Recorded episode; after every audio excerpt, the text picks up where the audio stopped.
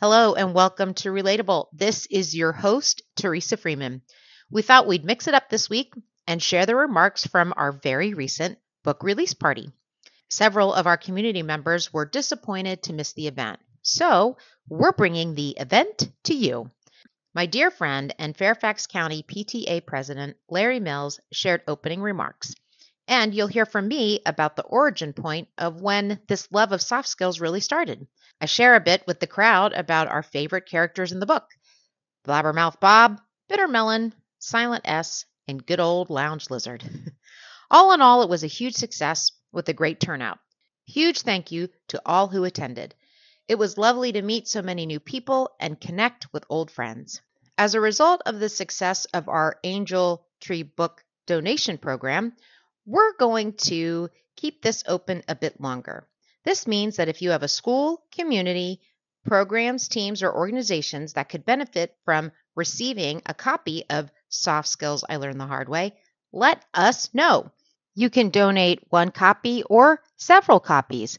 Email us at info at tfasoftskills.com and we'll be back in touch right away.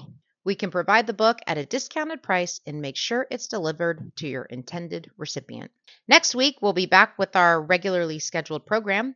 I speak with Anjanette Haynes, a good friend and director at Deloitte, who will talk about how she's navigated a 25 plus year career. Lots of great advice in this one. Take care and enjoy this episode.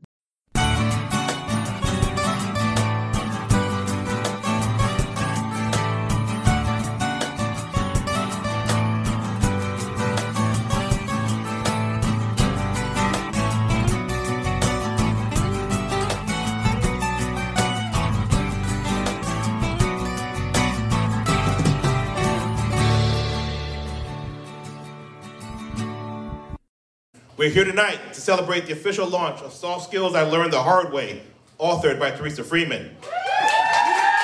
Stories are hilarious. I don't know if you guys read it, but the story about the uh, Upchuck Jolly Ranchers, something special there. Please consider buying a copy for yourself, for your team, for your troop, or your organization. We also have a cool opportunity today. This evening, you can donate copies of the book to your students, schools, or libraries, or others in need. You can even identify your own donation recipient. Where's that? Oh, over there. so here we go. In just a minute, we'll hear from Teresa. In addition to authoring Soft Skills I Learned the Hard Way, she hosts the career centered podcast Relatable. Organizations like PwC, Deloitte, IBM, and Amazon. She's a certified executive coach and is frequently interviewed as a subject matter expert and career coach on Fox 5 DC and written publications for CNBC, Dice, and Guidewire. You may also have heard her during your commute on WTOP. She and her team regularly lead workshops and students for students and professionals. I think you're doing one for the uh, Centreville football team next week, right? So, enhancing athletes' lives as well. Before she gets the stage here, uh, listen, I want you to read you guys a review from the book. I think this best represents what T stands for and what she does. So let me get this right here. This book is excellent for so many reasons. It's easy to read and written in a casual, friendly manner, which appeals to all levels and skill sets. I was impressed with the fresh spins on unexciting topics such as networking interviewing. Alongside common pitfalls, the author has some really catchy names for things like the bitter melon and toxic rock stars. Peppered throughout the book are quick and insightful self assessments and practical tips for overcoming any roadblock you encounter in your quest to develop dynamic soft skills. The combination of personal storytelling, practical tools, and useful tactics to start employing, uh, start to deploying today was also refreshing. I wholeheartedly love this book, and it will be one that I refer to frequently. Without further ado, here she is. You may know her from Friends. You may know her from Jerry Maguire our very own Teresa Freeman, author of Soft Skills to Learn the Hard Way.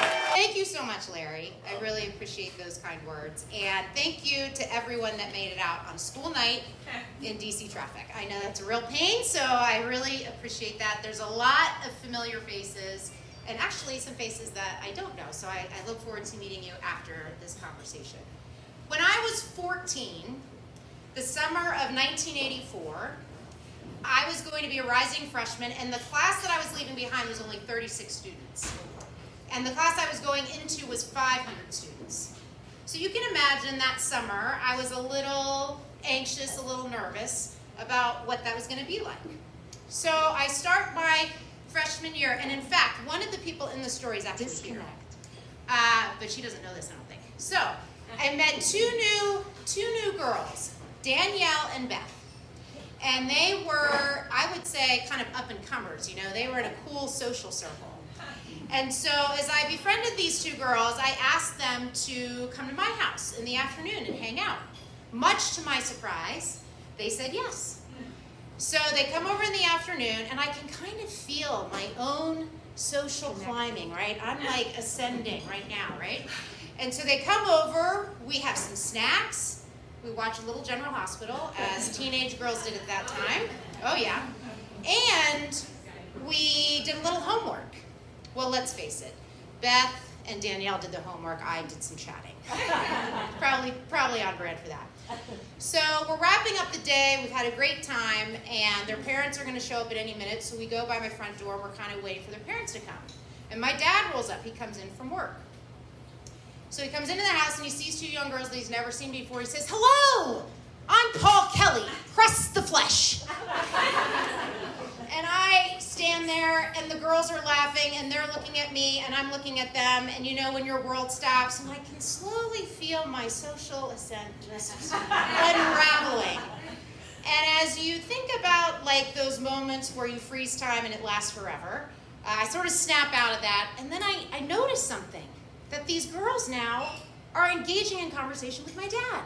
And they're telling him where they live in the neighborhood, and they're telling him what sports they play, and they're telling him about their travels near and far.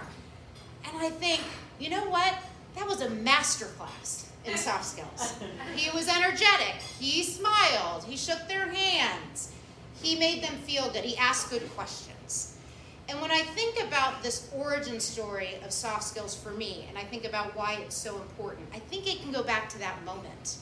And I think about how impressed I was with his ability to do that. So, fast forward a few decades, and I had the opportunity to work in human resources, and I spent over 25 years doing that. And in that role, I was I was had a unique opportunity to observe people, to see individual contributors, to see leaders of teams be very successful. And why were they successful? They were successful because they could collaborate, because they could influence, because they could speak publicly. And this idea that there was this whole secret sauce, a recipe to success that people didn't understand. They worked so hard on their hard skills and their technical skills. But if they just spent a little time in this other space, they could soar. So after the benefit of all that time, I thought, I need to do something with this. I feel so passionate about it. So I sat down to write my book and started to think about, oh my gosh, how many times have I failed at these skills? What are the ways that I learned these lessons? And so I really wanted this book to be a fun, called infotainment, a little bit of, I think John Rapetti helped me with that, that term. Uh, but I wanted it to be fun and easy to read and to have memorable stories. So I'm going to just read a little bit from the book. So forgive me while I try to get myself situated. I know you want to hear the Upchuck story, but you'll have to read that one. Okay. All right, here we go. Here are some general types of communicators I've seen over the years. You may see yourself or a coworker, family member, even one of your kids in these characters. If you do, try to avoid getting defensive. Instead, be honest with yourself. This could be an opportunity for you to make some adjustments. Unlike these characters, you want positive interactions when you communicate. So we're going to start with the blabbermouth. First, they are talking nonstop, never giving anyone a chance to jump in, and often they come with space issues. they are typically too close, so close you can see the mouth spit fly out of their mouth. Unwanted touch is never cool, and for some reason, the blabbermouth loves to add a smack on the back, a hand or a pat, or a way to make a connection. Some folks use their hands or gestures in a way that can come across as a little offensive, especially when they're very aggressive. So if you're dealing with a blabbermouth, you may get a chance when they take a breath. If you do, it's been wonderful talking with you. I need to cut it off here. It's great to see you. I've got to go. Boundaries give some guardrails in that type of conversation. It's polite and direct, and in conversations, sometimes less is more. The art of communication is anchored in your ability to assess, observe, and be aware of your own behavior. Next up, we have bitter melon. Good old bitter melon. This type of person is used to, is used to being called standoffish because they literally stand or sit or lean or walk with their head down in a way that shows disdain for the world. Arms folded, eyes rolled. It's not always on purpose. I know someone who's always squinting. The truth is, they just need some glasses. but he is always looking down at the ground and looks like he never really wants to talk to anybody. People work extra hard to make conversations with him, and it looks like he's shutting everything down. Whether it's an expression of your insecurities or unintentional, the message you're sending is, I don't want to be here. For me, bitter melon is a trigger.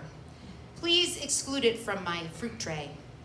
I don't do well with someone who seems disinterested, with people whose facial expressions make them look angry, and occasionally I can interrupt bitter flows uh, mojo with a little curiosity. This is a great tip, by the way. Uh, are you doing okay? Everything all right over there?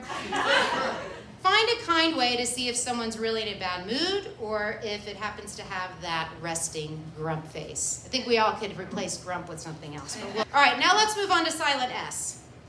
Where the bitter, bitter melon likes to be controversial, silent S is trying to avoid conflict or sometimes any form of engagement. The S stands for shy. It can stand for subtly rude, too. The silent S doesn't know what to say, is typically staring at the ground or looking away. The energy is anxious, and the silent S wants to chime in but doesn't know how. If you are prone to silence, push yourself to be heard. A lack of comments can be viewed as being uninterested or disengaged. If you stay quiet, people will make their own conclusion or assumptions about you. Using your voice will help to ensure that you have the right message and that it's conveyed. All right, now here's my fave lounge lizard. Some people can be casual to a point that it feels disrespectful. I was on a, this is totally true, by the way. I was recently on a call for work and somebody joined the meeting from bed. Not like sitting at the edge of the bed, straight up, covers, and propped up on a pillow. Pretty much horizontal, actually. Unless you've got physical issues that prevent you from sitting or standing, depending on your role, not working from bed is a preference for most jobs. the lounge lizard is also disinterested in what's going on. They're constantly looking onward for a better conversation. They're so disengaged, they're one step above slouching. The lounge lizard expects everyone else to do the work and barely shows up. Some enjoy the casual approach, but be sure not to take it too far. Most people like it and respond well when they can connect and be engaged with another human. There we go.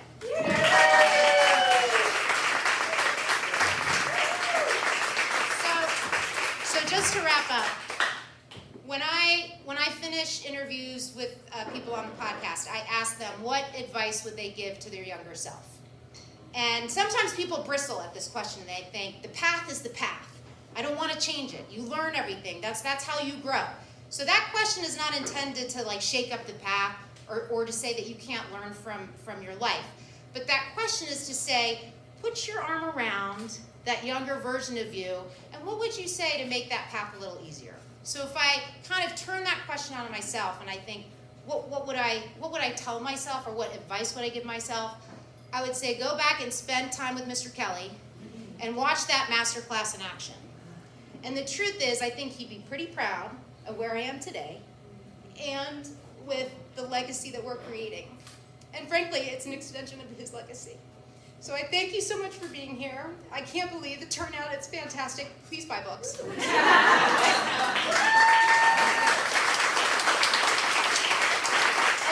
um, you know, lastly, before I exit stage right, and hopefully I won't fall off the stage, which is something kind of, you know, could happen in my life.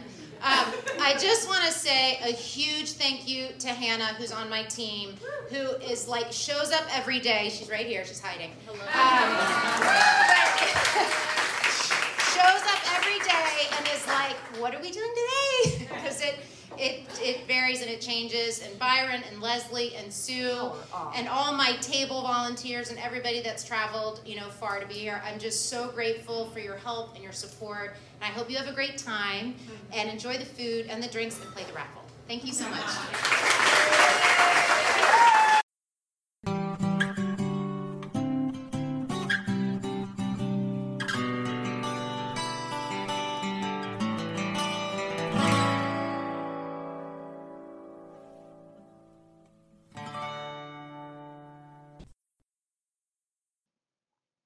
Big thank you to Hannah, Leslie, Sue, Byron, and Missy for helping me to prepare and execute this book release party. A shout out to the Auld Shebeen in Fairfax, who were awesome and easy to work with and really helped the event run smoothly.